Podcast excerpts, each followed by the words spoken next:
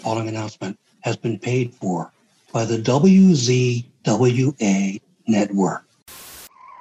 Hi, everybody. This is former WWE superstar Al Snow. Reed Mills Bennett. C.W. Anderson. Sean Oliver. My name is Eugene. And you are watching the Insider's Edge podcast. Now get on the train. Ladies and gentlemen, welcome to the podcast. I'm here with a very, very special guest this evening. And also, I'm here with, as usual, California. How are you, Carl? I'm good. I'm I'm so excited for tonight's chat. Um, I just can't wait. Let's get into it. Yeah, and as usual, uh, we are in conjunction here with the uh, WCW network. As usual, you can check out uh, all of the uh, podcasts on the network as well as uh, all of the links for the audio podcasts on uh, Anchor FM, or otherwise just go on to Apple Podcasts and Spotify. Um, but otherwise, other than that, we do have a very special guest tonight. We do have former WWE superstar as well as a motivational speaker and um, the forefront of his own uh, anti-bullying campaign. Uh, we have marvelous Marc Mero with us tonight. Mark, how you doing tonight? Uh, it's today hey where guys. you are actually. Thanks for having me. Good to meet you guys. Yeah, awesome, man. Uh, it's great to meet you too. Um, you know, it's actually I saw a couple of weeks ago, uh, sorry, a few weeks ago when I contacted you, one of your videos on Facebook, and I hadn't heard of you or seen what you'd been doing for years, and uh, so I was actually really pleasantly surprised to see that you were doing uh, motivational speaking and doing some absolutely awesome stuff around the world. Now, some of the videos as well were very touching, as uh, you know, as we briefly spoke, uh, bullying in schools in particular is a very, uh, it's a very touchy topic. Uh, being through it, pretty extreme myself, so uh, it was awesome to see that, man. And uh, just felt right to sort of get in touch with you to be able to sort of have this conversation tonight and uh, be able to really just, um, you know, just kick back and talk with you ourselves and uh, really see what goes on in the mind of uh, Marc Mero in 2020. Uh, so, Carl, I'm going to throw it over to you, man, and we'll get started. Cool. Thanks, Jack. Um, Marc, uh, first out of the gate, I just wanted to ask you were you always a wrestling fan growing up?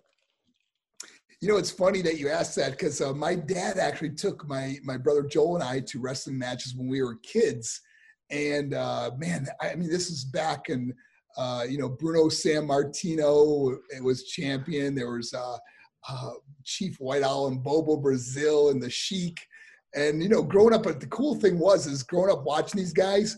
Then later on in life, getting into wrestling business myself, meeting them in person when we went to the city that they lived in, they would come backstage and say hello to the boys in, in the locker room. And it was like, you know, re- reliving a childhood memory I had of seeing them wrestle. And it was just so cool to, to actually meet them in person because it was like they were bigger than life when you were a kid. And to this day, I still have many of their autographs. I had a little autograph book. We'd wait for them to come come out after, and they'd sign you know their name on a little uh, this autograph book I still have to this day. It's so cool. That's really cool, man. Um, so it was your dad that took you to the wrestling and all that stuff. Um, I, I read uh, uh, just tonight that um, growing up when you were eight years old, your parents got divorced. Um, my parents got divorced when I was uh, five years old. Um, so I just was interested to know how, how that affected you at that age. Well, it's so detrimental because you don't, you know, as a kid, you don't really understand. I never really saw my parents fight or heard them fighting. I didn't, you know, it was just a really strange thing that um, I remember coming home from school and seeing my dad's car parked in the driveway after school was unusual because my dad would work until around dinner time, you know, and come home, we'd all have dinner together. And his car was early, so I was excited to see my dad's car there early that day. I remember running in and into the house, and my mom was in, in the living room and she had her head buried in her hands and she was crying. And I was like, oh my gosh, what's wrong? And I, I just remember my mom lifting her head saying, Daddy's leaving. And I mean, I didn't, you know, eight years old. Think about how young you were when your parents got divorced. You don't really yeah. understand. And I ran into my mother and father's bedroom, and there was my father packing his suitcase. And I just remember just, you know, just begging my dad not to leave. And uh, you know, he unfortunately my, my dad left, but he didn't leave my life. I mean, my dad would pick us up every Sunday and we would do things with my father. And of course he got remarried and, and had a family and my mom eventually got remarried and I had a new little uh, brother. And uh, so it was, uh, you know, it was, it, it, all worked out fairly well. The, the only hard part was is that we, we, we moved into one of the worst drug and gang infested neighborhoods. We were so poor. And that was really when I understood the, the part about you know how people treat each other and how I was treated as a little boy, uh, being that my mom would buy a lot of our clothes like at garage sales and things like that, and you know, you had second, third hand clothes on and kids would mock you out or pick on you and bully you. And I, I, I'll never forget that feeling. And I, I always thought, you know, now I have that opportunity. I understand what kids go through. And I think that's blessing through my struggles. I really found my strength. And I share that with students, man, that we're not defined by someone else's opinion. And it's really helped a lot of kids, man. And I, I got so many kids that, that, that follow me on social media that write to me and you know, they go through their ups and downs in life. One, you know, one moment they're living the best life, they're happy, and then something happens and they're they're writing to you about, you know, of, of something sad that's going on in their life. And you, you try to help the best you can, you know. Yeah, that's great, man. I, I, uh, I mean, I went through it too, and it was very difficult for me to understand what the hell was going on because it was just so confusing for me. But um, it, it's great that you could take that uh, lesson that you learned at such a young age and and uh, teach kids today on how to get through it. Um, I think uh, as I was like helping prepare these questions tonight, I could see all these things that you did as a young person, playing hockey.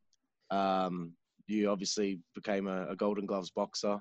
Um, but I, I, can, I'm imagining that you've probably been asked about that so many times. Um, but were you always athletically gifted and, and did you always, you know, find yourself heading towards uh, doing sports in your adult life? Well, you know, I never thought I would be a professional wrestler. I mean, I always thought, you know, it's, it's amazing because hockey was my first love. I loved hockey and I wanted to be a, a professional hockey player. And uh, the, the problem was that I was spending more time in the penalty box getting into fights. so in the off season, I would go to the boxing gym and, you know, hit the bags and just become a better puncher, you know? And um, and, and then I decided that uh, I met the, my, my eventual mentor and trainer Ray Rinaldi, and he said, "Well, you know, why don't you why don't you let me let me get you a fight?" And I thought, sure, you know. And next thing I know, I entered the the Golden Gloves, and I won that, and won another tournament, and eventually made my way to the USA boxing team. So it was an amazing journey. Then I was thinking, oh my gosh, I'm going to go professional in boxing.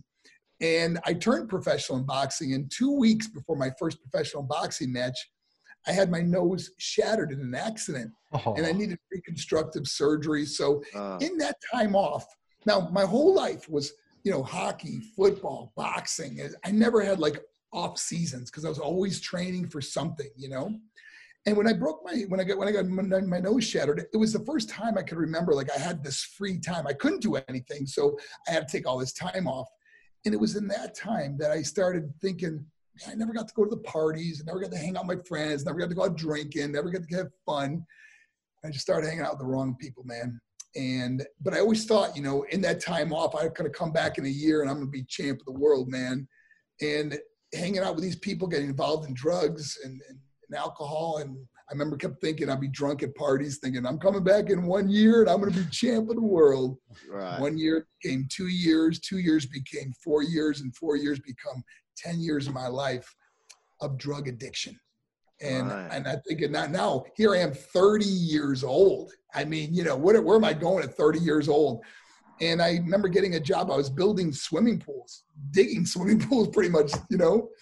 And uh, it was at that time that um, we were at my apartment and I had a bunch of friends over.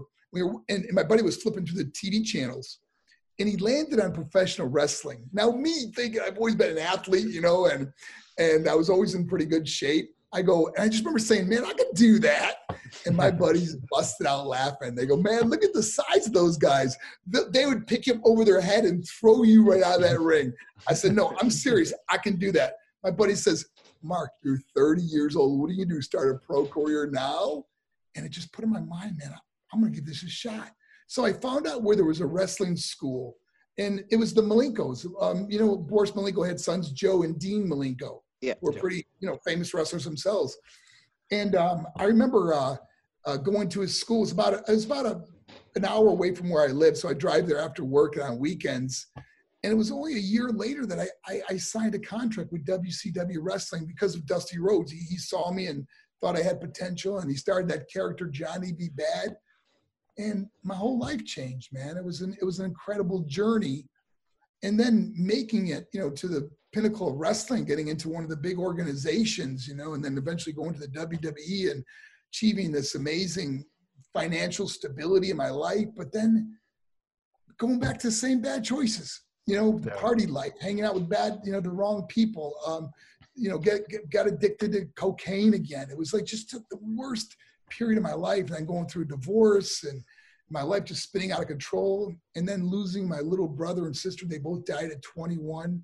My mom died at 58, which the video's viral, and my dad died while I was holding him in my arms. So losing everything, and all of a sudden you're in this horrible depression. Now, who would ever think that going from the pinnacle of, of having everything, being a, a multimillionaire, to losing it all, and then starting over again in this depressing place in my life, think never thinking that this is the place I'm going to be able to help millions of people. Never, never, you don't get, you don't get depressed. Goes, man, I can't wait to get out of this and help somebody. You think I don't even want to be here anymore, you know? Yeah. And then now looking back on my life and thinking, wow, I wouldn't have changed a thing in my life knowing that I've had such an impact on so many people. Every day I get, I get about at least 100 messages a day, and most of them are about how a video or my presentation or something I said on social media or something changed or even saved their life. So knowing that what I had to go through has helped somebody else, I would never change a thing. Absolutely. Um, I, I was actually really interested to hear what it was like training with the Malenkos. Oh, you know what? I got to tell you, uh, the, it was mostly the dad, Boris Malenko, and I don't know if you guys are familiar with with Yeah. their dad. He was a very popular wrestler. He was a great, great heel back in the day, you know. And um, I mean, it, it- it was you know here I am, very kind of overconfident, thinking you know wrestling. I'm going to go. I was a boxer, football player, hockey player. You know, I was a tough kid. And I remember it was getting in the ring for the first time. Um, I had to do something like just cross your arms, just fall backwards in the ring. It's kind of like okay, you know. And of course, not knowing how to fall properly, I sound like a sea, a seal from SeaWorld. I'm like, "Eh, eh." I couldn't even breathe. oh my gosh, I thought wrestling was fake. So, it was a really I, I and then and then hitting the ropes over and over, you end up Uh. with black marks on the side of your your, your ribs here. And uh, so I learned very quickly to respect it. And uh, and, and Boris Malenko was a great teacher. He was a won- and he's a wonderful person too. Um, very sad when he passed, uh, but he and now you know to this day I'm I'm very good friends with with with his son uh, um, uh, Joe and um, and, and Dean, I don't see that much, but Joe has come out to my presentations when I've when I've traveled to Tampa, and that's how we became uh, really close. Oh, that's really cool, man. I'm glad that you're still in touch with them. Um, Yeah. Over to you, Jack. Yeah, uh, so you mentioned about your uh, initial tryout uh, and also being noticed by uh, Dusty Rhodes. So tell us the story of uh, that tryout uh, with WCW when Dusty Rhodes Well, um, it- had noticed you. It wasn't really a trust. See what it was. I was living in Venice, Florida at that time, and Yep. and you and I met these guys at the gym that were. Um, um, they would they would drive to Atlanta to be enhancement guys, you know, jobbers they would call them, I guess, you know, and um, they would get paid. We get paid 150 dollars to drive nine hours there and nine hours back. Jeez. to get beat up on, tel- on national television by one of the superstars in WCW. So I decided to go with them. And, and, and there's a bunch of guys that come from all different parts of the country that hope to get picked. Yeah. And I was in good shape, had a pretty good body. And I remember uh, they chose me and another guy to wrestle Doom, uh, Butch, Butch Reed and Ron Simmons. They were the Yep. tag team champions at the time. And of course, it was just a squash match. They just kicked our butts, you know. And I remember I, I, I messed up some spots or something. You know, I was so green. I didn't even know what, what that guy was doing. And after the match, they said, uh, Dusty, Dusty needs to see you in his office because Dusty Rhodes was the booker back then. Yep. I'm thinking, oh, God. And as soon as I walked in, I go, listen, Dusty, I'm really sorry about that match. He goes, no, no, no, no, no. It's nothing to do with the match. He goes, kid, anybody ever tell you you look like Little Richard? And I'm thinking, who's Little Richard now? I'm thinking he's talking about a wrestler named Little Richard. So I said, I don't know who's Little Richard. He goes, Little Richard, you know, a bum bum a woo bum a loop bop boo, you know. And I'm thinking, you know, oh, the singer. I go, no, no one's ever told me that. He goes, I think I got a gimmick for you. And I, I mean, here I am. I'm just starting out. I'm thinking, oh my God, I- I may sign a contract with WCW, you know. So next thing you know, um, you know, they they I did a few more job matches or squash matches. Uh, next week was like I wrestled Sid Vicious, which is all over the internet. Where he puts me in a in a, in a, a stretcher and it clotheslines me out of the stretcher. you know, it's like horrible. uh, but he was a great guy, you know. And uh, so, anyways, to make a long story short, they took me off TV. But I was thinking, man, I, I'm really broke in my life. I'm, you know, I'm making like 20 grand a year digging swimming pools. You know, I'm broke Yeah. and and um, uh, I, I so I wrote Dusty a letter saying, you know, hey, can I come back at least do jobs while I'm waiting to do this Johnny B. Bad character? He goes, oh no, I don't want you back on television. I want to keep you off TV for a little while. And next thing you know, they called me for television. And they had um, um, um, Marlena. Remember Marlena? yeah. Um, and she she was the hairstylist for WCW at that time. She wasn't an on-air talent, or she Okay. was. She was uh, uh, Alexandra York That's it. Yeah. long time ago. So Yeah. she would like. So next thing I know, they put me in this makeup chair, and they, she does all this makeup on me, my hair all poofed up, and and next thing when she spun me around, I'm like, oh my god, I do look like Little Richard. Like Dusty, Dusty Rhodes, it was his blueprint. I mean, he saw something that no one else has ever seen. And it, the best part about being Johnny B. Bad was that I got to go to the matches early because Dusty always wanted to work with me on my on how I talked, how I walked, how the character, how he saw the character. Now Dusty was a very flamboyant character himself. So the best part about being Johnny B. Bad is watching Dusty Rhodes be Johnny B. Bad. He walked to the ring. He goes, "I'm so pretty. I should have been born a little girl." He goes, "Now you do it." And I'd be laughing so hard at him, you know. So we had the best time, and he'd say, "Oh hush, Johnny." I say, "Oh hush, Dusty," you know. and then hug him, you know. Oh, th- those were some of the best times, you know. And then teaching me the, and then it was so funny because when I would get it down the way he saw it, he'd be go, "Oh, that's just amazing, man." He'd be, it's what he always saw me do, and so eventually, I really, you know, here I am, some somewhat speaking at schools too, and one of the questions kids would always ask me is, "Why do you wear all that lipstick and makeup?" So I asked Dusty, "Do you mind if I take the makeup down?" He goes, "Oh no, no, it's part of the character, man." So as you guys know anything about wrestling was they have before you go out to the audience there's the curtains it was called the gorilla position Yeah. it's where you, you wait before you go out and dusty would be sitting there with a monitor and he'd be watching the matches as the booker and i would come up there getting ready to go out for my match and i didn't have makeup on and goes, go back and put color on right now, you know, so I'd have to and rouge and eyeliner and everything, you know, and then come back and go out. Well, little by little, I would just soften it up more and more. And eventually just kind of gave in to me and said, you know what, let's make the character more of the, you know, it was like a combination of Muhammad Ali and Little Richard. We took it more to the Muhammad Ali side of it, you know, and that's where the, the kick your booty with my tutti frutti came from That's great. it was a combination of Ali and Little Richard, you know. So it was it was just a lot of fun and just the best memories. I mean, you know, going to the pinnacle of wrestling, the WWE. I mean, it's like you to to really say you made it is going to the dance. The dance is WrestleMania, you know. So yeah. it was like always that dream of getting to the dance and finally making it there. But I would never. The Johnny B. Bad character was by far the, the most fun I ever had in the business of wrestling. Being, you know, Wild Man Marc Mero, marvelous Marc Mero. There was no no comparison to the fun and entertainment it brought as being Johnny B. Bad. Cool. That's awesome, man. Yeah. So it sounds like there's a lot of fun uh, back in the early WCW days, especially because, I mean, you go back and you look at the roster, it was stacked. Do you have any uh, sort of uh, fun memories or any particular stories of some of the people from back then? Uh, say, um, I don't know, Carl, who you, you know early WCW more than I do, man. I'm, Oh, I'm well, 22 you years know. old. few guys know- around there. You know, you got Sting, you got you got uh, The Dusty, craziest thing obviously, is, Arn Anderson. I, I'll tell you a, kind of a, a cute story was, uh, you know, Ric Flair was with us too. And uh, now one of the guys that I watched on television, obviously, was Ric Flair. And you know how he used to, he used to put his hands out and you go to grab him, then he go, woo, you know? yeah, yeah, yeah. And now here I am wrestling Ric Flair. I'm like in the finals of this European Cup or something. I, I it was a tournament in Eur- in uh, Germany, Dresden, Germany, and I'll never forget it because it was my first time wrestling Ric Flair, and I was so nervous because it was like, oh my gosh, I'm wrestling Ric Flair, you know, Yeah. my idol growing up in, in the wrestling business, you know, and so backstage, you you always go to the your the person you're wrestling with and go, so what would you like to do? And and Ric was just, he's like, don't worry about it, man. I mean, like, just tell me what like would you what spots where he goes, brother, I just call in the ring. And I'm like, I was so nervous because you know it's like I always knew exactly what I was going to do. You talk over the guy, he'd say, "I'll throw you off, drop down, leapfrog, whatever it is." You, you memorize it, you know.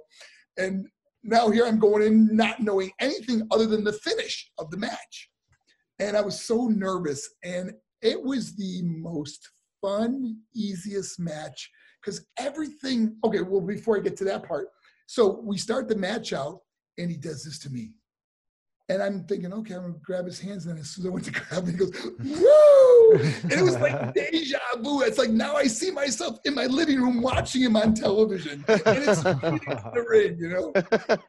It Oh. was so cool, you know. But anyways, you know, he did all his typical moves. You know, you you throw him into the turnbuckle, he flips over, he goes along the, the apron, you clothesline him on the apron, you know, and he did and he made me look like a million bucks. And so I know the finish is the figure four leg lock, right? So he gets me the figure four leg lock, and of course I'm gonna tap out. But what he does, he says, "Oh no, no, no, no, no, not yet, not yet." Reverse it on me. So you know you spin over. Next thing I got Yeah. him. It was so, it was like I got Ric Flair in the figure. I didn't know how to put the stupid thing on. He put it on me, so I knew I just had to stay in it and, and, and turn him over, you know.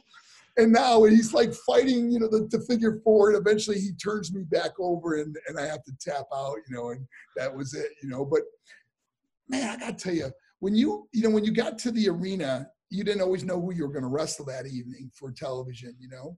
And they have a big blackboard with all the matches that were on there, one through whatever it was, eight or ten or whatever, how many matches there were going to be.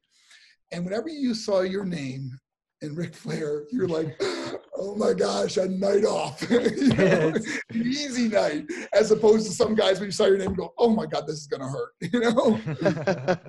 Man, So, it must have been surreal. You know what's funny that you, you mentioned that about memories is that someone just posted on Twitter, and I, I actually retweeted it. It was a match between me and Ricky the Dragon. It was me tag team with Ricky the Dragon Steamboat against um, uh, Stunning Steve Austin and uh, Lord Steven Regal. You know, this is back, you know, in WCW Yeah. days. I mean, I, I match, I think like I've had thousands of matches. You don't remember them all, but I'm thinking, oh my don't remember. I was actually tagged with Ricky the Dragon Steamboat Oh, wow. Oh, the all-time greats in wrestling, you know. And I think about the, the guys that I wrestled or tag team with, you know, um, that I never got to wrestle. Like I, I tag team with um, Bret Hart, with with Shawn Michaels, but I never got to wrestle against them, you know. Hmm.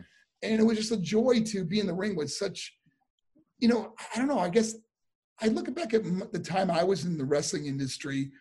It's probably the greatest time there ever was. I mean, when you look around our dressing room, and I got to the WWE. I mean, there's Ultimate Warrior. There's there's you know um, Bret Hart. There's Shawn Michaels. There's Triple H. There's Undertaker. There's I mean, and then WCW. There's Sting, and I, I got to be with some of the greatest wrestlers in the history of wrestling.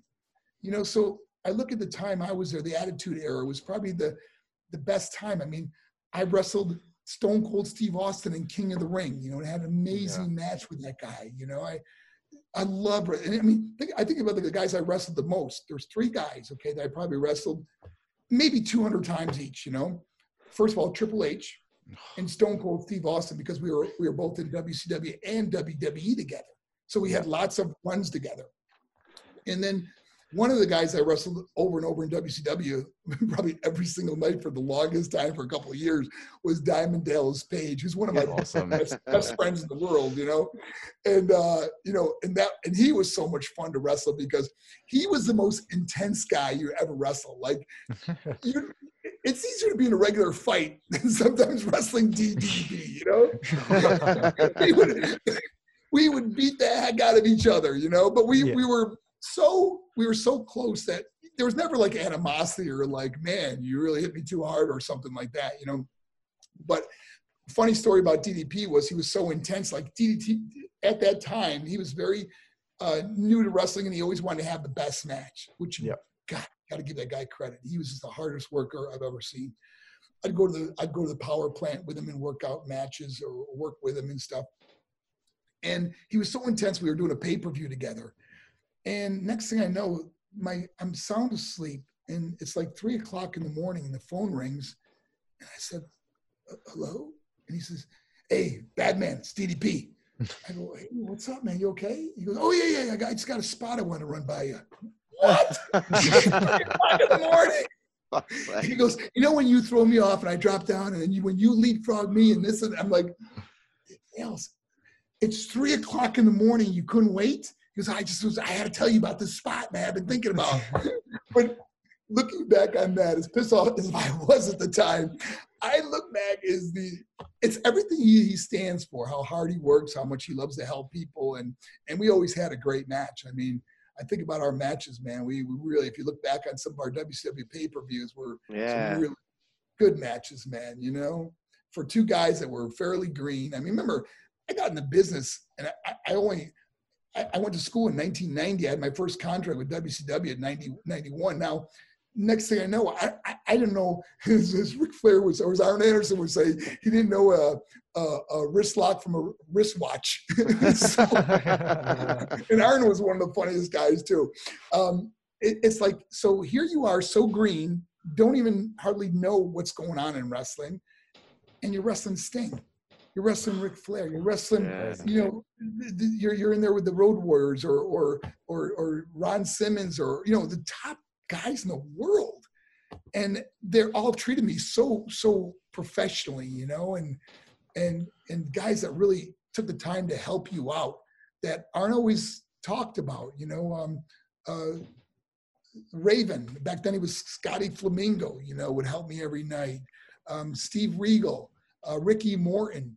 I mean, guys that would take the time and show me moves and the psychology of wrestling. And because I was so new, it was like kind of laughable to see me wrestle. But I eventually got to one of the most improved guys out there, you know, for hard work and going to the power plant my off days and trying to become a better wrestler, not just a flashy character, Johnny B. Bad, but learn how to do some moves. And next thing I know, I'm doing these crazy moves off the top rope and, and, and you know, doing athletic moves that were really cool. Absolutely. I remember seeing some of the stuff like, you know, you're a bigger guy than the cruiserweights that you would see later on, and you're doing head scissors takedowns and you're doing shooting star presses off the top rope. And it's really quite impressive for someone that was bigger than the usual lightweight wrestler. Um, and one thing I wanted to say about DDP and yourself is I see a lot of parallels where you got into wrestling at the age of 30, and I think he started training at like 35 or something like that. Yeah. So, Yeah. We, we always had this running joke that he always had to top me and everything. You know, I was rookie of the year at, at, at 31, and, you know, he goes and wins rookie of the year at 35. You know? So, he's like always got to one up me, you know. And you know, to this day, oh gosh, this is so funny, guys. We are in competition. The the, the DDPY, I do the DDPY, you know, and, and so one of the things he does in DDPY is the 10 second push up. Well, it's really a 30 second push up because what it is is let's say you start from the top and it's 10 seconds down, you hold it for 10 and then push out for 10 seconds. So altogether, one rep is 30 seconds. Okay. right. And so me and DDP had this competition where we go against each other. Now, now we go head to head, you know, with this push up where we're looking each other in the eyes. This is how competitive it is, right? So the first time we did it, it was, I mean, this is back in, I- I'm guessing 2007, 2009 when they had DDP. It was called DDP for Yoga for Regular Guys. Yeah, YRG. yeah, yeah. YRG, yep. So he first does it with me, and we both get, I can't remember the number. Let's say it wasn't a lot. Let's say it was like six, just to throw out a number. I don't remember what the number was. And we both like, get six, okay? And we're looking right at each other, and he goes, Brother, I'll call it a draw if you're ready to call it a draw. Like he gave me my out because we were both fried at this point, right? I said, No way. So we go back down. and now it for 10 and then go to push out for 10 and i couldn't lock out my arm so he beat me now it's been my mind forever okay so now fast forward to 2019 i go to i have been prepared for this man i go to his ddp studio there and i stay with him well i always stay with ddp when i'm in atlanta you know so i'm staying overnight with him right and he goes tomorrow morning so we have this competition right and I finally beat him, man. Oh, yes. great. And Yes. he, but now, now I've created a monster. Now he's like, he- he- now see, he just doesn't settle. Okay, so now he's like son of a bitch, and he's uh, now he's really start training more for his DDP, the 10 second push up. And now a few months later, I go back, and now we're up there though. We're up in the tens. You know what I mean? We're we've Yeah. got we've got this. We we can do push ups for five or six minutes straight without stopping. That's a long time, right? That is, yeah. and uh, so now he, he beat last time he beat me i think he got uh, 10 or 11 and i got 9 or 10 i can't remember but we were nose to nose again but he doesn't realize that i am above 12 now so when i get back he you know he went through a, a health scare recently talked to everybody the covid you know Yeah. so I, I was in Atlanta uh, last month. I couldn't go see him because of COVID, and we were going to have our competition. And so I have now gotten myself in such good shape. So uh, I'll wait till he comes back from getting healed from the COVID and and uh, let him get his numbers back up.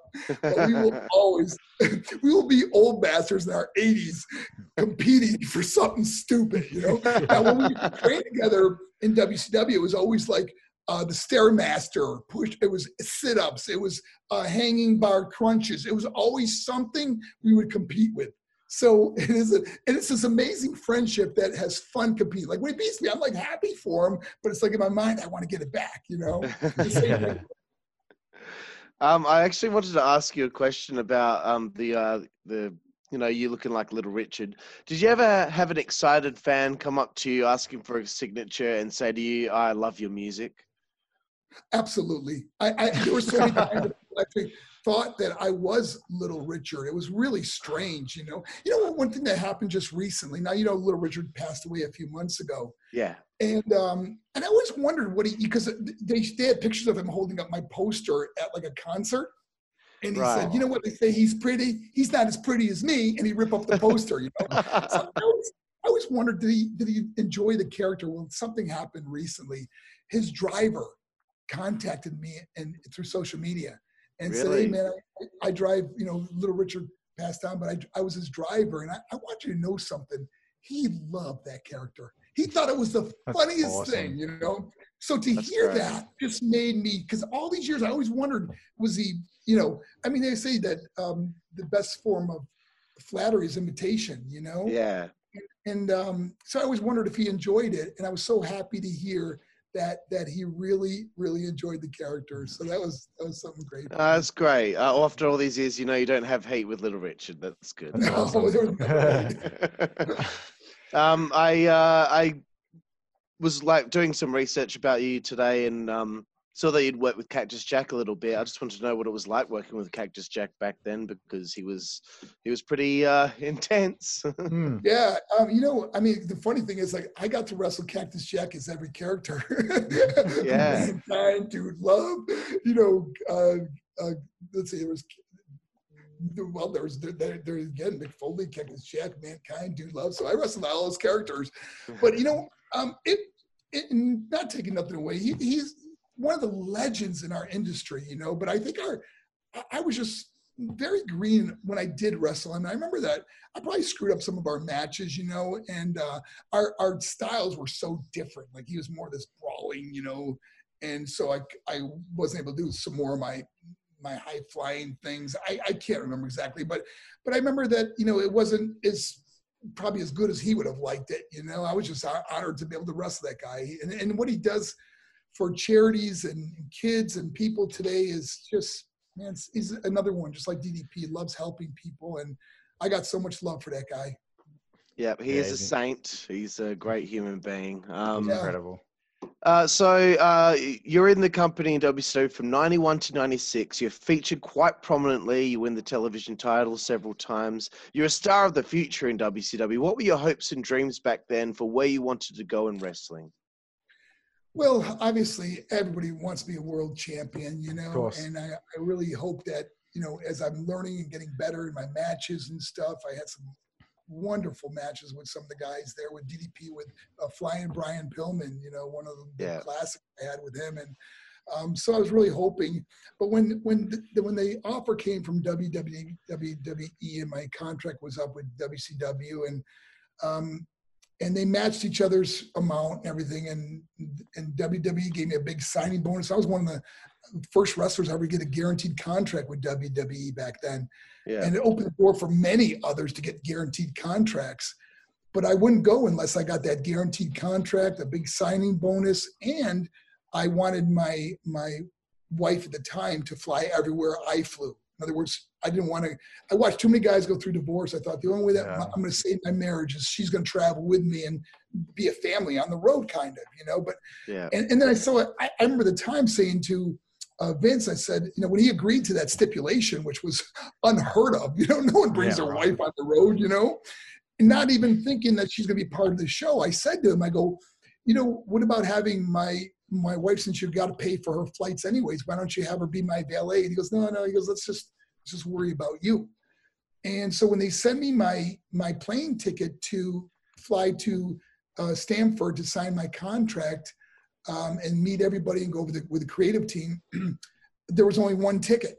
And I so I called Vince. I said, "Hey Vince, there's only one ticket. You you have to fly my wife too." He goes, "To sign a contract?" I said, "She goes everywhere I go," and that was just part of the deal. And he agreed to it.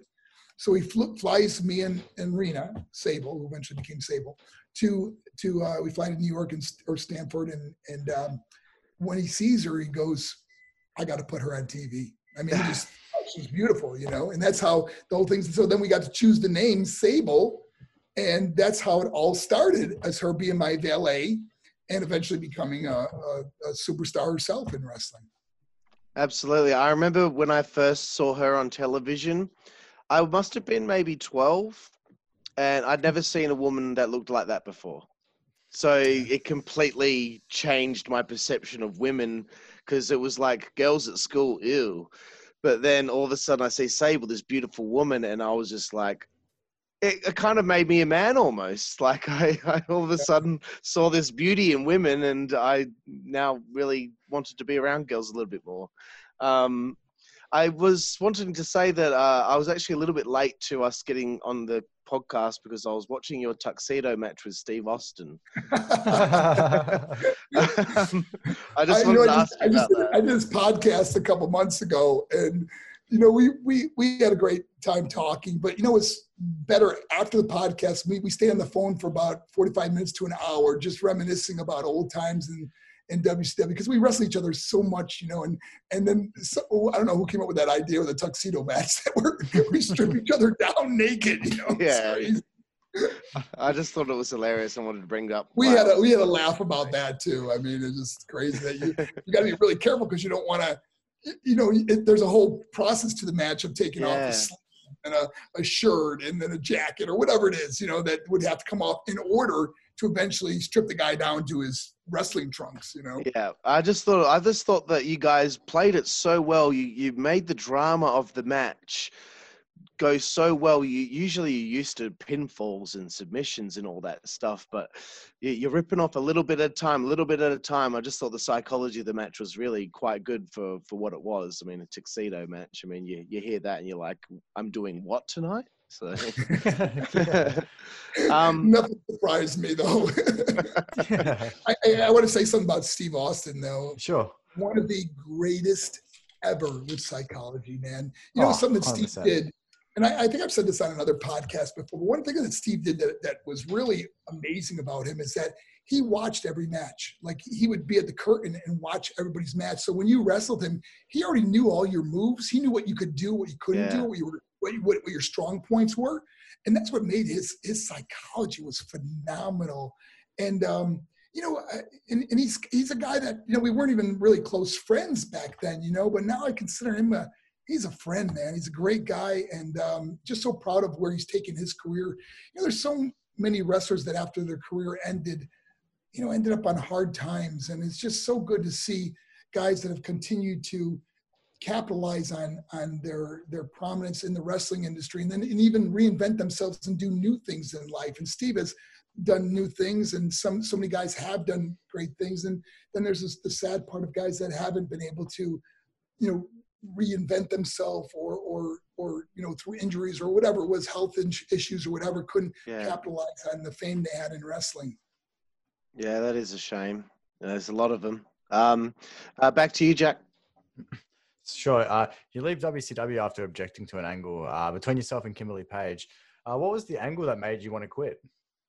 Well, you know, uh, Arena Sable and I, Yep. we have a daughter named Mariah, and Mariah would see me on TV with another girl, and it would really upset her. You know, and, I, and it wasn't like this big objection. It was just going to the office and saying, "Hey, can I just not have a manager?" You know, Yeah. and Right. it wasn't and it was blown so out of proportion you know that oh if i don't get this i'm leaving it was nothing like that it was just a suggestion that isn't okay because they really thought kimberly and i gelled i really like kimberly she's a Yeah. great person and, and a friend to this day you know uh, but it was just at that time I, I really wanted to keep my family and and not upset my daughter with me her thinking i'm leaving her mother because i'm with this other girl on television Right. you know? Yeah. so it wasn't it, it was really blown out of proportion and um uh so and in fact it's so funny that mariah she's coming to stay with me next week she lives in maine but we have a we have a i have a granddaughter sophia you know mariah's 32 years old now you know Wow. and so they're they're coming next week and we're going to do the whole universal and disney thing together so Cool. I can't I can't wait. And uh, but anyways, that was the the whole process of that. But it led to and, and, you know when I look at the whole thing how it all played out, I, I know Eric Bischoff was upset about it, and and then next thing WWE is knocking on my door with this big offer. WCW matches it. WWE offered me a big signing bonus, and then when they gave me, I could travel with my wife, and you know and, and and they were really thinking about putting the the world strap on me and, when I first got there, you know, it was like Right. a really deal, and I thought it was really going to take off, and but it was very difficult going from the Johnny B. Bad character to when they gave me this character, Wild Man Marc Mero. My first thought is, what is a wild man?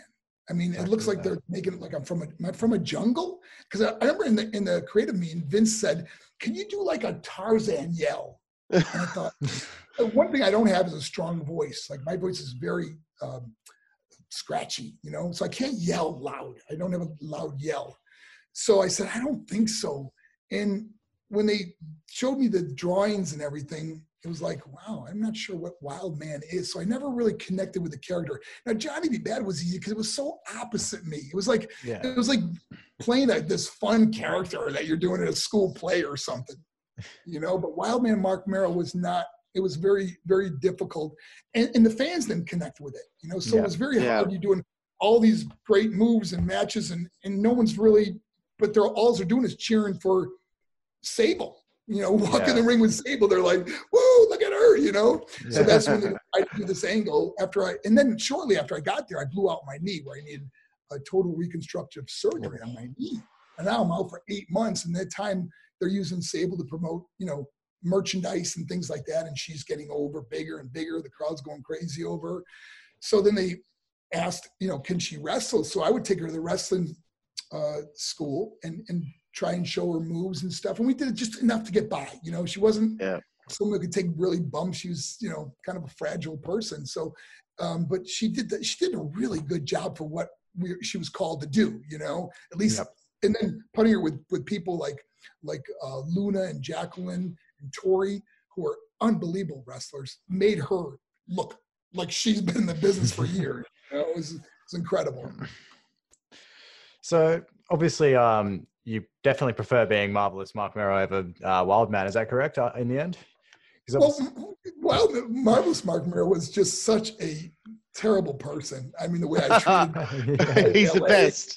He was the best. and- so that was fun, you know, because now you got the crowd just hating you no matter what. It's it's okay. Like you don't want the crowd to hate you when you're wild man, Mark, because you're you're a baby face. You want you want people to like you. So now it was like, screw you, hate me all you want now, you know. And uh, so that that was that was fun to do, and you know, and and it, it was hard. It was hard to because you see, the, the thought process behind it was, I'm going to do anything I can to get my wife over. I mean, you're going to be married forever, right? so we'll make as much money as we can, you know, and just who cares if she's making it or I'm making it. And I was on a guaranteed salary, so I make the same amount every week, no matter what, you know. And uh, so it was just a matter of, um, uh, you know, doing anything we could to get her over. And I remember when I allowed her to sable bomb me, which I taught her how to do, you know. I remember I was going to be going into a big run with Stone Cold, which would have been really cool, you know. But then when Stone Cold saw her power bomb me, he was like, "There's no way if a girl can beat him up, what, what, what you know?" I, and I, Mm. Take bumps from him, and I totally understood it. It was like, you know, totally get it, but it was it, it didn't matter because all I cared about was they're now ba- ba- backing up the Brinks truck to our house. you know what I Yeah. mean? We're it's we're making a lot of money and doing really well. And um, unfortunately, the, the marriage didn't work out, and we went both went our own ways, and life goes on. Yeah, definitely, man. It's uh, life does go on, and it's uh, kind of one of those things. Do you f- sort of feel like being on the road, uh, twenty four seven, um, sort of a tested and uh, real was a real test towards that uh, marriage and relationship? It was. I mean, there wasn't a lot of marriages that made it over the years in the in the industry. I mean, there's there's. I mean, you could probably count them on one hand how many marriages really make it in that industry. It was Yeah. very difficult being on the road all the time. And, um, you know, and, and I remember when I retired from wrestling thinking, oh my gosh, no more 250 cities a year, no more traveling. And then I get into inspirational speaking and I'm doing 230, 250 events a year. I'm all over the country. I even went to Russia and spoke in Russia and Guatemala and, and, and Canada, and we're going all over the place. It's just crazy, you know? The only thing that slowed me down was this pandemic that we're, we're in right now. So you say, you, this is a little sidebar. You say you speak Russian and Guatemalan. How many different languages uh, are you able to? Wait, first of all, are you able to speak those languages fluently? I don't speak any of those languages. I'm the Oh, only I just you just spoke Oh, you- English there. Yeah. But we had Oh, but right. we had uh, interpreters, you know that. Oh, yeah, yeah, yeah. So we had really good interpreters too. I mean, they were just very proficient at what they did because the crowd got it. It was like the same reaction as the United States, you know.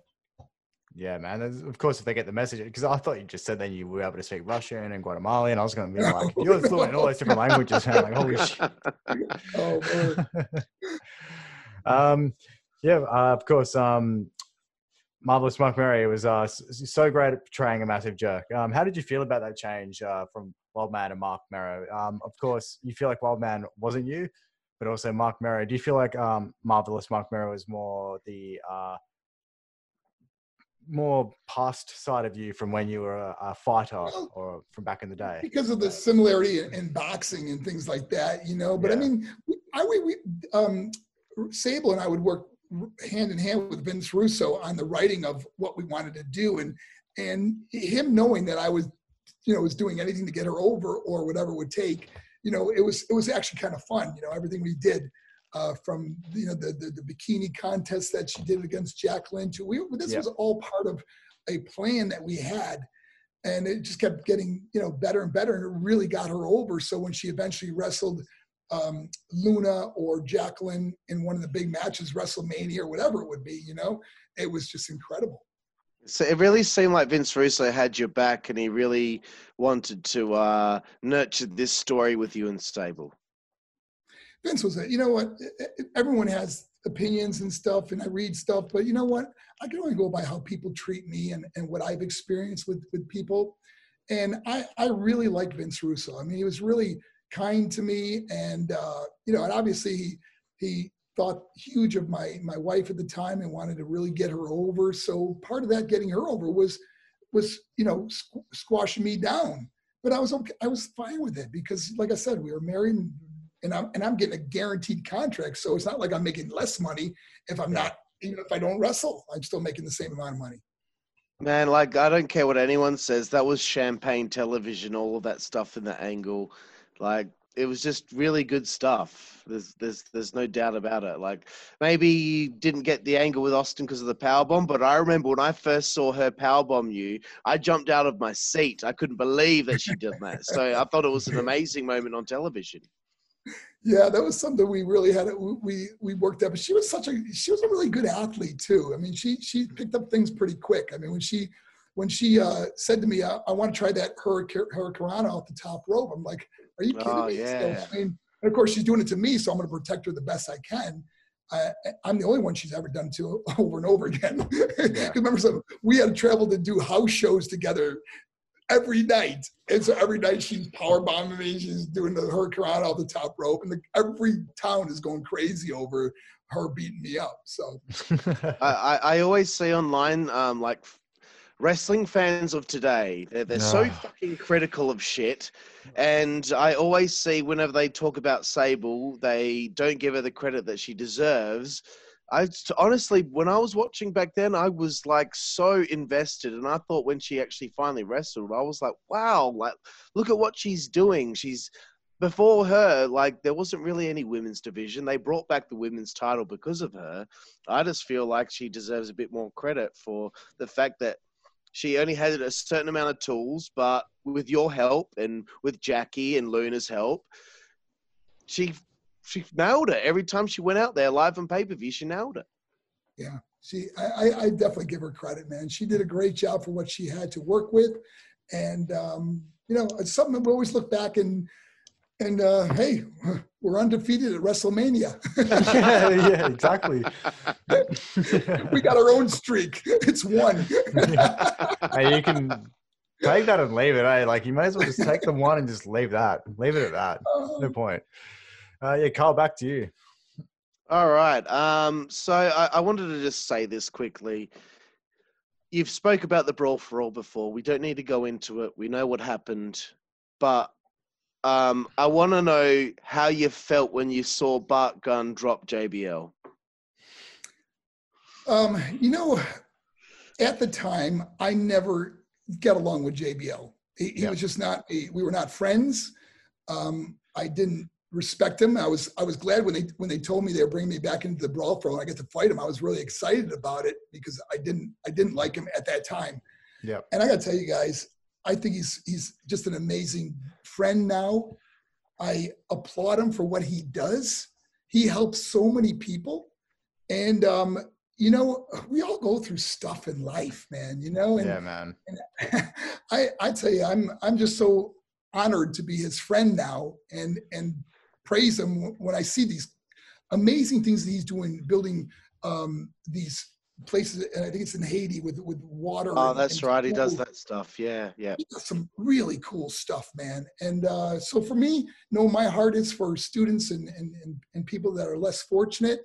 Um, he's aces in my book. I mean, now it's, it's like I, I- I never liked him, but man, if I ever if we ever see each other, we, we we talk on Twitter every once in a while. But if I ever see him in person, it's just a big hug, man. Just Yeah. props and.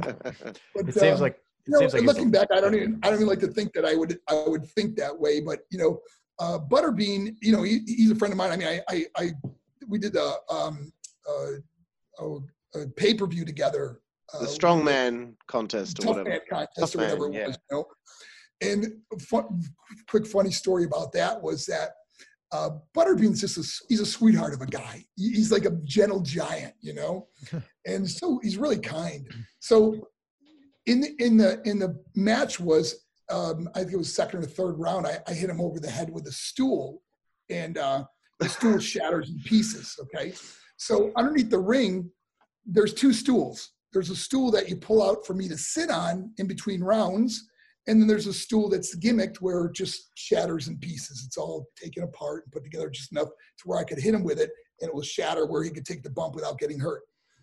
Well, what happened was um, my trainer Ray Rinaldi was in my corner, and he inadvertently handed me the wrong stool, the the, the hard stool that was not gimmicked. Okay, Oh, so I I'm like I got boxing gloves on, you know, so I can't really grip it really hard, you know. So I come down and I think it's gonna shatter all over, and it doesn't even move. If you watch the replay, then I had to hit him again, and finally just the, the top of the stool comes off the whole round.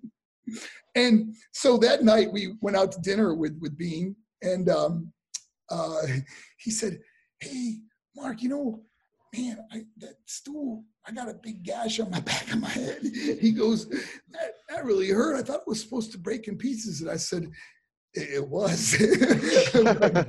oh, sure, they handed me the wrong stool. He goes, "Oh," he goes, "I thought Shit. there was something was wrong there." Um, but he's a tough guy, man. He's a tough guy. Absolutely. He could punch. I mean, he would have knocked out. Cool. He, he could knock out anybody. You know, he's he just if he hits you, he's gonna knock you out. He could. Well, oh man. I can saw him hit imagine. Bart Gunn and it looked like, well, a freight train. Yeah, you know, it's it, it, it was kind of sad because Bart Gunn was finally going to get his due. You know, as Yeah. one of the toughest guys out there. You know, They set And- him up for failure. Come on, I mean that's not fair. Yeah, see, if you, if you look at my my um my brawl for all match I, I never really even got hit. Um, the, the the the scenario was is you know I've had I've had 14 surgeries. I've had uh, five shoulder surgeries and five elbow surgeries. So I never had the speed or power I did when I was a boxer. And plus, I remember I was a boxer at 175 pounds. Now I'm a bigger guy. I'm not boxing anymore. So I didn't Yeah. have the same snap or punch that I had. But I but I still had no one's going to really hit me. My, my, my peripheral vision was really good where I'm not going to get really hit solid, you know? Yeah. Yeah. So if you look at any of those matches, no one ever really even hit me, you know?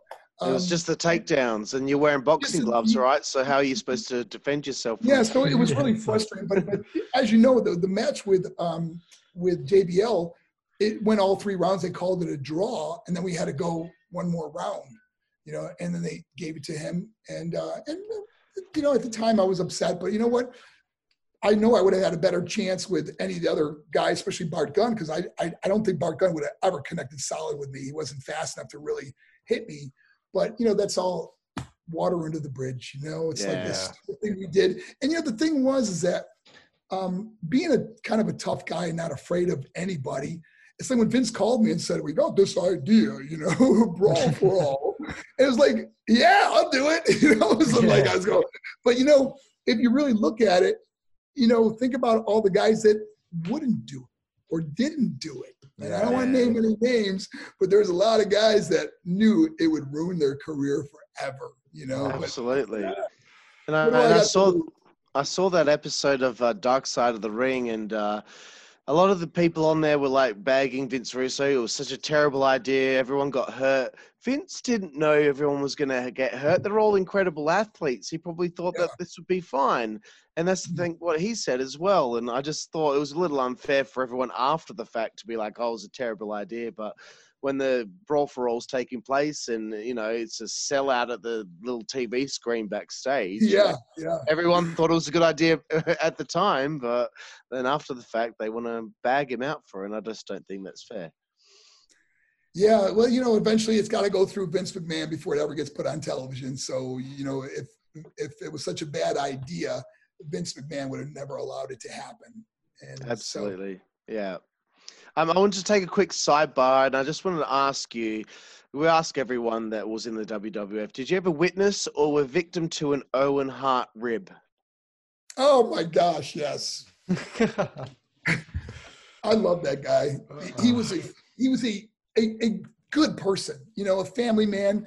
But I got to tell you the rib he did to me and Davey Boy Smith. Okay, I'm wrestling Davey Boy Smith, and uh, we we go into the locker room. We're the only ones in this particular locker room, and all of a sudden we hear the door the the the door shut, and like heard like a lock.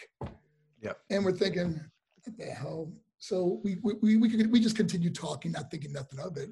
And now it was time to get ready to, to go out to the match. And um, we go to the door, and the door is we can't open the door. Owen padlocked the door. He padlocked the door. Now, and Davey is, if you know anything about Davey Boy Smith, he's like, that ifin, ifin, ifin, ifin. You know, and he's just going on and on with his British accent, so mad because now my music starts playing. Oh, music. I gotta walk out to the ring, he's playing. So I'm like, oh my gosh. And we're begging Owen, please, Owen, open the door, open the door, man. And uh uh and Davey is furious, you know. Now my music runs out. In other words, they Oh. played the whole song, they start playing it again. And now I'm freaking out and I'm like begging Owen to open the door. So uh someone else came over and opened the door for us. And I run out to the ring and it's like you know, the, the announcers in the ring, like, where the hell have you been? You know? Anyways, we have our match and everything. And after the thing, we we we find Owen. We're we're pissed. We find Owen. He's like, what are you talking about? I didn't get the- and then later on he admits it, but it, it was just typical Owen. He just could put you in a really bad place. But it oh. was hilarious when you look back on that today. I bet. I, I, I bet Bulldog's like, it's fucking Owen. It has to be Yeah. fucking Owen. oh, he knew it. He knew it. And that's exactly uh, the, the, what he would say. Oh, it's funny. good. Um, Um, uh, Jack, I- I'm not really sure where we're at in the in our question here, but I I, guess I we're- do. I do. You No. know, You- I'll you take it from take here. over. Cool, bro. Yeah. So, um, at, at what point did you start feeling like you saw the writing on the wall uh, with wanting to leave the WWF, and how did you go about quitting the company? Oh wow! You know, guys, uh, I don't know if a lot of people realize this, but I, I actually had three years left on a around around four hundred thousand dollar contract Ooh. at that time. You know, remember this is twenty years, 20, 20 years ago.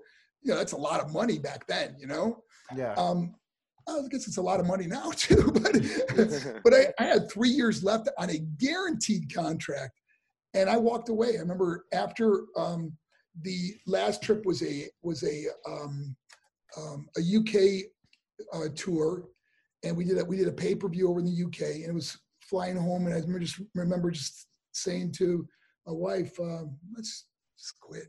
We're done." And we we, we Mm. finished it. We, we we stopped. We never went back. And then I went on to um, I went to TNA for a little while. I went to XWF Wrestling. They had Hulk Hogan started wrestling in, in this uh, organization. We for that, that was short lived, and then we went to uh, uh, TNA, and um, and that was it. That was my last Yeah. match. I think it was in 2006. Right. Um, I wanted to scale back quickly and just ask you about how did you go about quitting the company? Did you just call Vince and say that's it, we're done, or Well, there was a, gosh, guys, I even talking about this, it's like kind of, eh, just break, brings back bad memories. But my Uh-huh. ex-wife, um, Sable, wanted to sue them because there was for sexual harassment. Uh, some of the guys cut a hole in the wall and looked into the, the girls' dressing room. oh, really? Fuck. and, and, and it was really a, a bad scene, you know. So she, you know, she draw this lawsuit, and then I realized, man, last thing I want to be is around people that I'm going to be hanging out with that with my ex suing them, you know. Yeah. Okay. So it was just uh, just a, a family decision to say we're done, and we both went on and and um, just went on with life, you know. And then then uh, she she decided later on a year or two later, can a year two years I can't remember. I think like, it was 2003, maybe. yeah, we we left in '98 or '99, and then all of a sudden she said to me, "What do you think of me going back to wrestling?" And I said, "What are you, what are you crazy? Vince would never have you back." And she says, "Well, I called him," and I was like shocked. Shit, called man. him, yeah, and then she went back. And it was, it was. I was, uh, I was a stay-at-home dad, and uh, but you know what? That's that was her. She missed that that that the limelight, her passion, and you know sometimes you don't realize what you have until it's gone. And Yeah. apparently, it's something she really wanted back. And uh, you know, and God bless her. I mean, she you know she met Brock. They fell in love. They got married. They got kids together. And man, I wish them nothing but the best. That, that and, and that's that's how you get on with life. You don't live with Yeah. bitterness, resentment, or unforgiveness. It's like locking yourself in an emotional prison, and the only one that can set you free is yourself. And it's by it's with forgiveness and just moving on. And, and and I've been blessed in my life. I never would have never would have become an inspirational speaker. I never would have had this this incredible ministry champion of choices. I never would have been able to do the things I've done if if I would have remained in in that marriage. So it's you know I, I say that if I ever saw her again, the only thing I could ever say to her is thank you. You know, I have Yeah. no, no animosity. I, I, I And we- interviewed. We, got a Uh, great daughter. we got a great daughter. You know, her, Yeah, that's- her eyes blessed. That's cool, man. I interviewed Lodi from WCW, and his uh, it's kind of the same thing. It's like uh, he can't help people without having going through hard times to be able to teach them. So I think that rings true with what you're saying here. Um, I wanted to um, quickly ask you about negotiations and what they were like with WCW in 2000. And is it true that you didn't sign because you had some nagging injuries? Um, in 2000, I think that's they brought me back and they were doing something with Tank Abbott. Is that what you're talking about? Yeah, yeah. Yeah, they flew me in for a one one night thing, and you know what? It, it, it just I've had so many surgeries. You know, I mean, it, it's incredible that um, you know through you know wrestling. People say wrestling's fake. I said, well, maybe so, but gravity is real. Okay. yeah, exactly. you know? And uh, so I, it wasn't as important to me to get back in there and take all those bumps again and stuff. And and now, uh, guys, I gotta tell you, I'm I'm in I'm 60 years old now. I'm probably in one of the best shapes I've ever been in. I mean, Wow. I, I have a personal trainer. I, I work out. I eat really good. I'm really healthy. But even now, it's like I wouldn't want to go in and take bumps. And uh, you know, it's like Yeah. why mess up your your body? Like it's too easy to get hurt when you get older. And a lot of these guys that try to come back end up getting hurt or or messing themselves up. And it's just not it's just not worth it, man. Yeah, fair enough. Um, No, I did want to mention quickly about your little time in XWF. I watched a match with you and Norman Smiley earlier.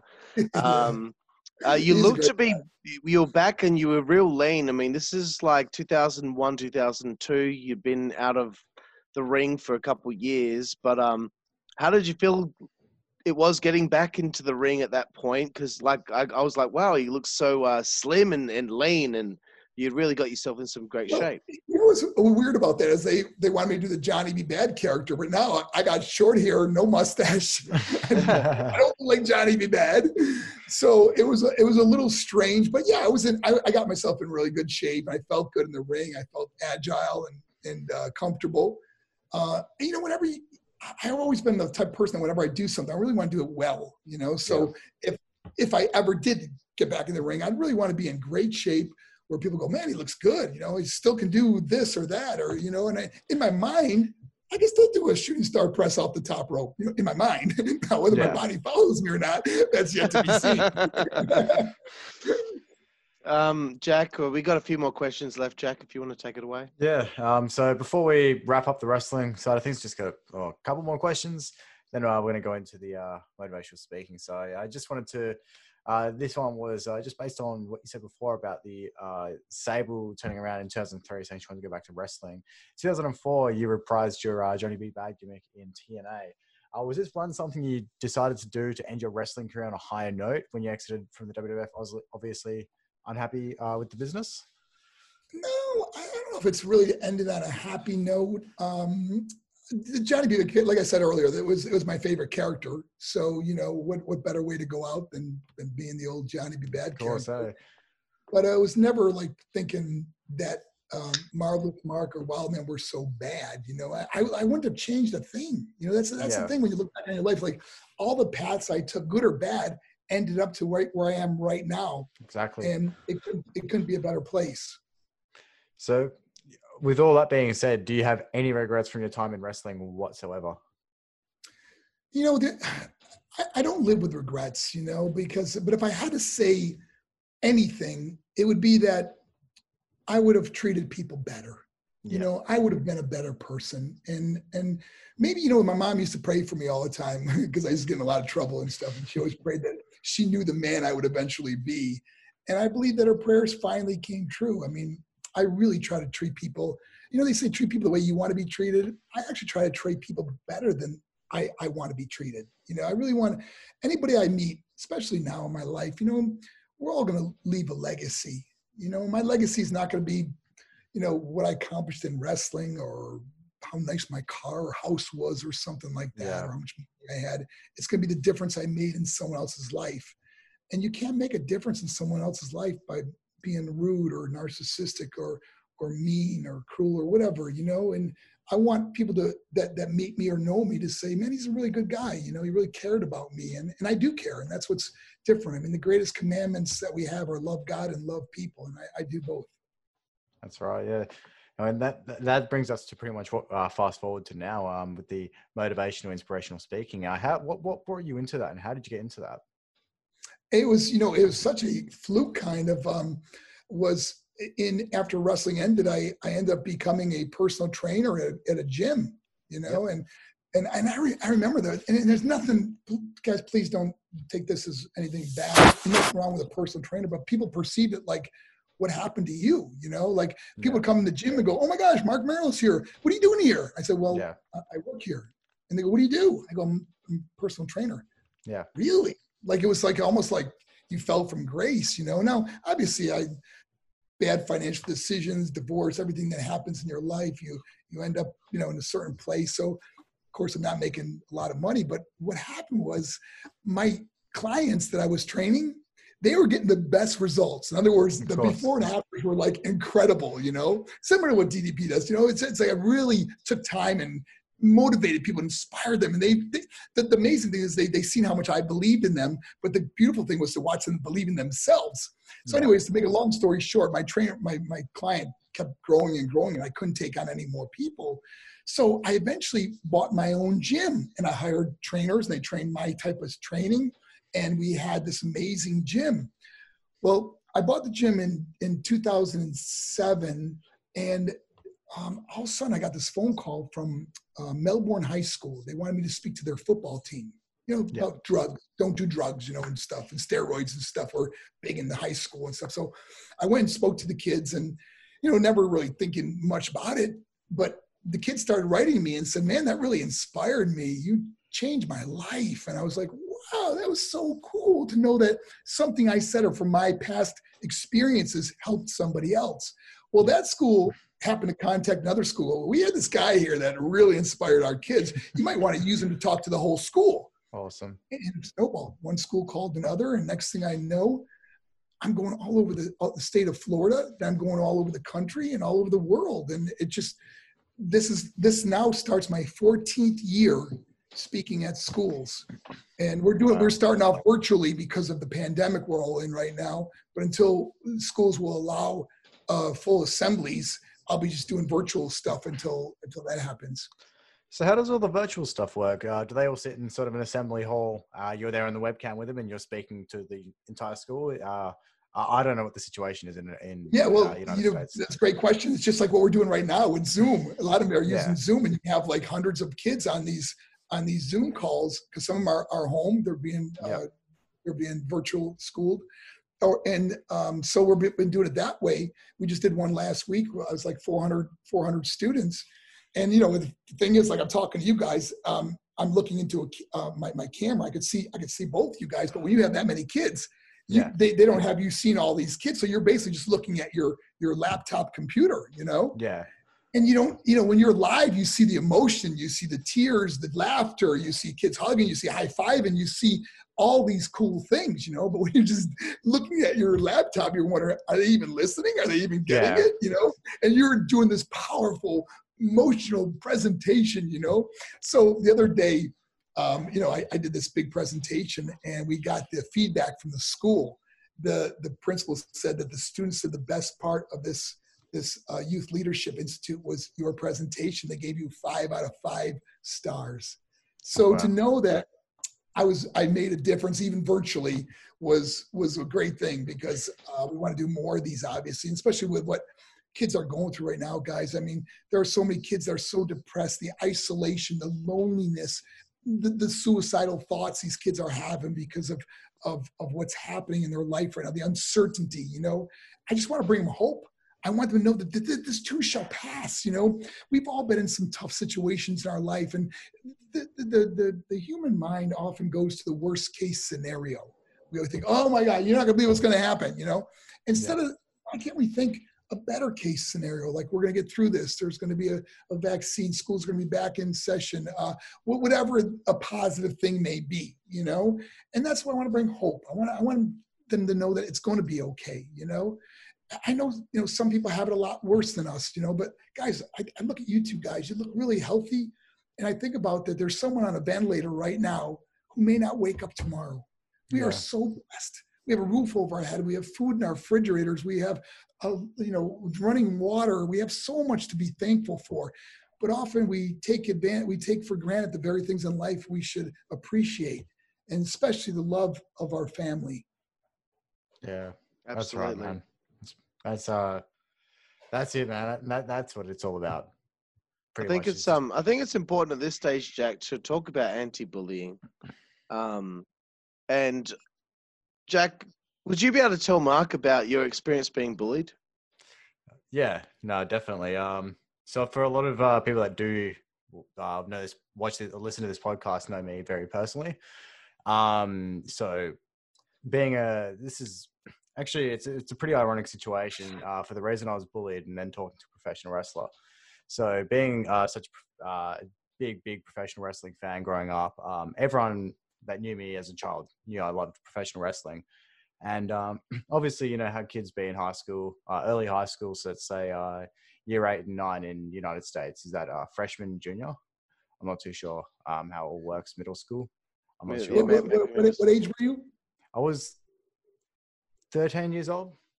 Yeah, that's that's like uh, eight, eight, eighth, eighth or ninth grade here. Yeah, so Middle it's just school. um, uh, it was a very it was probably about a three year period from about 2011 to 2013. So it's yeah, about three, two three years.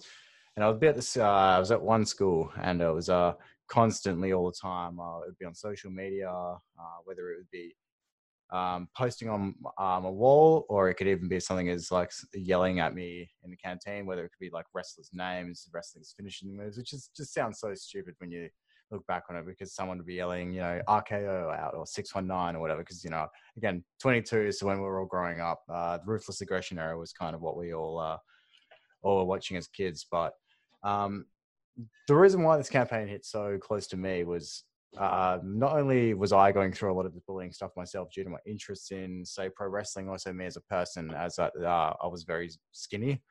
Um, there was someone that was uh, at our school as well who took her own life uh, in 2012 um, and she was god 13 13 and a half 14 years old and uh, for someone to be sort of exposed to that uh, to that sort of thing and um, you know be taking their own life at such a young age um, because you know at 13 14 you know we shouldn't even really be thinking about you know suicide and or and even sort of any mental health uh, sort of um, issues that people might be facing and um, it was very cutthroat um, in that in that environment. So that's that's why I felt like your your story hits your and what you're trying to tell to these kids at school hits very close to home because I was going through it very very aggressively for years and um, plenty of fights, you know, plenty plenty of fights, and just yelling out in class, people throwing stuff at you, whether it would be pens or you know just just just being in, inconvenient. And to go through that and then to sort of see what you were uh, the videos that you were posting online as i was trying to say earlier tonight um, i felt like it was uh, very fit not only fitting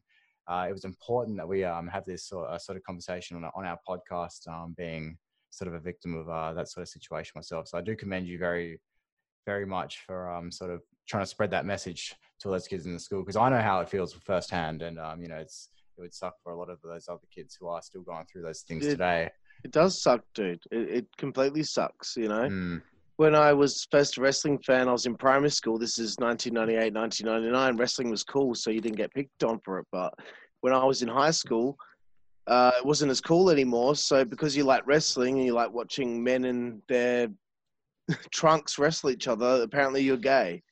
So you get picked on and you get told that you're gay and, and all this stuff. And it happened to me a lot too. Like I don't think I ever told any of you guys any of you guys this, Jack, but uh, like you know, they they picked on me because of that stuff, just because I was a wrestling fan. Among other things, I mean, I was very skinny too. I mean, I'm not skinny anymore, but back then I was picked on a lot because of it. And uh, and when when when someone's being bullied, they end up bullying someone else exactly because right, yeah. they, they they they gotta uh I guess they gotta get it out of their system the way that they're being bullied they gotta like make themselves feel bigger so they pick on someone who's even weaker than them so that's why as you're saying this jack mark what you're doing is incredible and bullying is so horrible and it it, it shapes people's personalities because this is during a time in their life where their brain is still growing and they're still becoming a an adult. They're on their way to becoming an adult, and and when you have these uh, horrible situations take place, it really uh, it messes with your brain when you're when you're trying to mature. definitely. Guys, I want to just say I commend both you guys for um, understanding and, and having empathy and, and sympathy for other people that are going through it or have gone through it. Your stories mean a lot, and and it's funny how you meet someone that that you- you share your story, and they they feel like they're not alone. They feel like you understand what they're going through. The the the situation we deal with with a lot of kids that are bullied. See, you never know what someone else is going through in their life you don't know if their parents just got divorced, if they lost a, a loved one, if their pet died, or something happened in their life that's traumatic. And all of a sudden, you tell someone how ugly or stupid or worthless they are, and they just don't care. They just they feel like they don't they don't matter anymore. And, and that's where we see a lot of these kids that end their life. And you're right, like at 13 years old, you shouldn't be thinking about killing yourself. You have your whole life ahead of you. And one of the things I, I, I share with students is that, you know, there was a time in my life, my depression just overtook me, where, you know, divorce and loss of loved ones and everything I was going through at that time, financially broken. Oh, just knowing I once had it all and now I lost it all. And I just didn't want to be here anymore. Every day when I wake up, I look up and I am so thankful I didn't hurt myself or take my life. I never I never would have known all the beautiful things that were to come. That's Just right. like the people that I, I share this with, you know, that they don't you have no idea the great things that are gonna come in your life. The best chapters of your life are about to be written. But you Yeah. have to realize that you are the author of your story. And every day you can write a new page. And those new pages, they become your new chapters. Chapters like overcoming adversity, never giving up, you know, making the, your dreams become your reality in life. And I look back and I think about all the things that have happened now in my life I never would have known or been blessed with, the friends I've met, watching family members graduate or, or be marriages or whatever it would be, you know, that I, I got to hmm. see and experience. And I really, I still believe that my, my best chapters are still ahead of me. See, you, you want to live with hope. You know, you want to live with the rest of your life is going to be the best of your life, not thinking that the best days have passed. Who wants to live like that? It's like that, what, what, I want to always believe that something better is going to happen in my life, you know, and that's where a positive attitude comes in. That's why our minds are so powerful. I mean, you, you, you, you know, like I said earlier, that when we, when, when, when we're depressed or worried about something, we often go to the worst places. And when you look back on your life, you go, "Wow, it wasn't even that bad," because we always just think the worst thing's going to happen, and often it doesn't, or the words are never as bad as we envision them to be. Yeah. So I, I thank you guys for for for talking about that. Uh, that's very true because I, I look back on that uh, that sort of period of my life and um, so the experiences I've been through since um, the last three years of my life haven't been so great. Um, you know, uh, and here we go. Full disclosure to everyone that listens to this podcast, I lost my mother two years ago, um, and all that sort of things like that. So there's been a lot of uh, situations uh, over the last pu- couple of years that have made me sort of uh, look back on the time where I was just getting bullied in school, and that was the worst of my issues.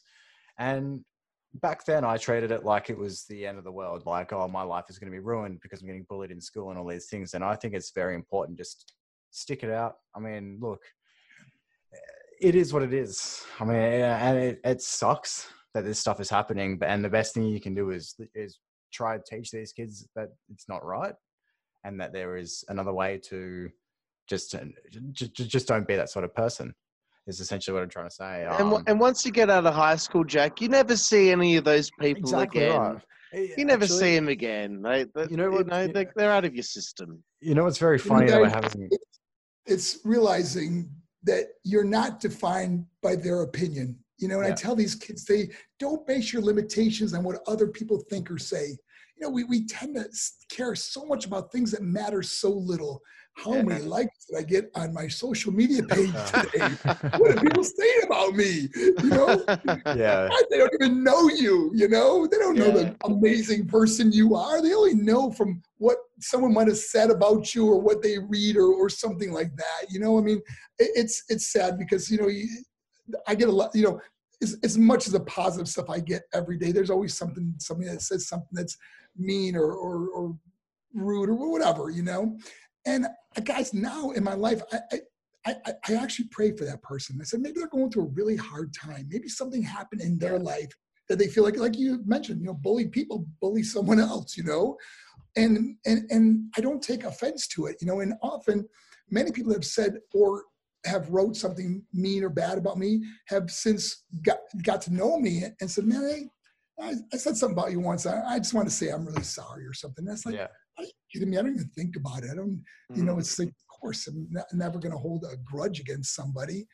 but uh, you know what guys it's it's getting through it but it's um it's paying it forward it's helping someone else get through it because you know it's it's i always tell people you know do for do for them what you wish was done for you or or maybe was done for you you know and that that always helps but guys, you guys are you're, you're over in Australia. It's one of the places I've always um, That's I've right. always dreamed about coming to. You present need to. The the the, the kids. I who sure hope- we were so close to. to doing a tour with you guys, and it fell through at the last moment. And I hope they they reconsider doing it again once we get through this pandemic and kids are back to a normal uh, place in life.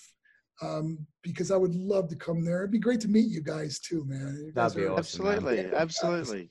It'd be, able- it would be awesome to get you like in touch with uh, some of the schools around here as well. Um, and we'd Hey, able I'm, to- I I I used to do uh, work with the education department here in in our state. So. well, if Um, you have any connections, please uh, tell them about us. Have them go to our website. Um, you know, it's been, you know, hopefully that, like I said, we we get get through this this pandemic and and we'll get back out on the road again. But up and now we're just doing stuff virtually, and we built a really cool studio here in Florida that we're doing the uh, the the, the um, uh, shows out of now, which are pretty cool.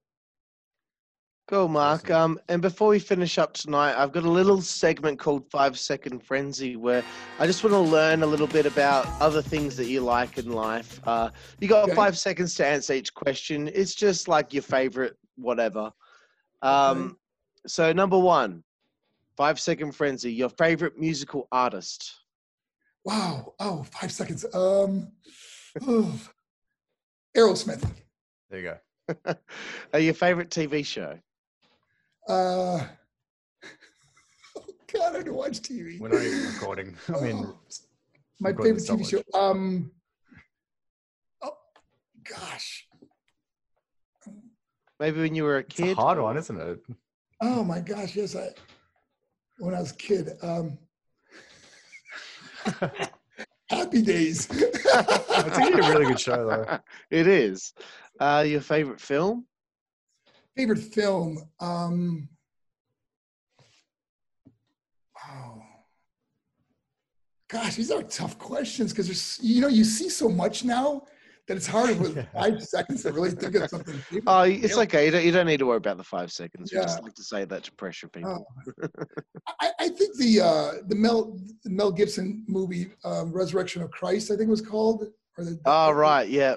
It was Uh, powerful, man. I still haven't like seen real- it. I should watch that. Yeah, it was a really powerful movie that just makes you realize realize what Christ went through for us. And, and really Absolutely. About- Um, you're thirsty. What's your favorite beverage when you're thirsty? Water. I drink water all day long. Straight up, just straight up ice cold water. Here we go. Very nice. Uh, What's your favorite food, Mark? favorite food: chicken. Nice. Respect. Okay, your favorite female body part. Uh, We've had a lot of interesting my interesting favorite answers. female body part. I eyes. Eyes are the Nice. most. Yeah, thing We've had eyes before, so I'm not surprised. I back that, eh? Like that's. I a- love yeah. eyes, man. Yeah. My, Yeah. my You girlfriend's know, eyes are it's like amazing. you can see kindness in eyes, you know, and and empathy and compassion and you know when you talk to someone it's like how their eyes react whether it's they water up or they cry or or just laughter you know whatever Yeah. I, tell I stories. get you. That was the first thing that I noticed about my girlfriend. Uh, she has these cheeky eyes, and that just sold me straight away. Uh, oh, that's awesome. uh, and look, I, I, I'm sure you don't have an answer for this one, but um, your favorite curse word. my favorite curse word um i guess i'm gonna go with uh i'll take i'll steal one from ron simmons damn awesome, Right. Mark. Awesome. Thank you Yeah. so much, mate. Uh, No, you guys are great, man. Thanks for having me on your show, and, and and God bless Australia, man. I know you guys are experiencing your own difficulties, and just pray everything works out.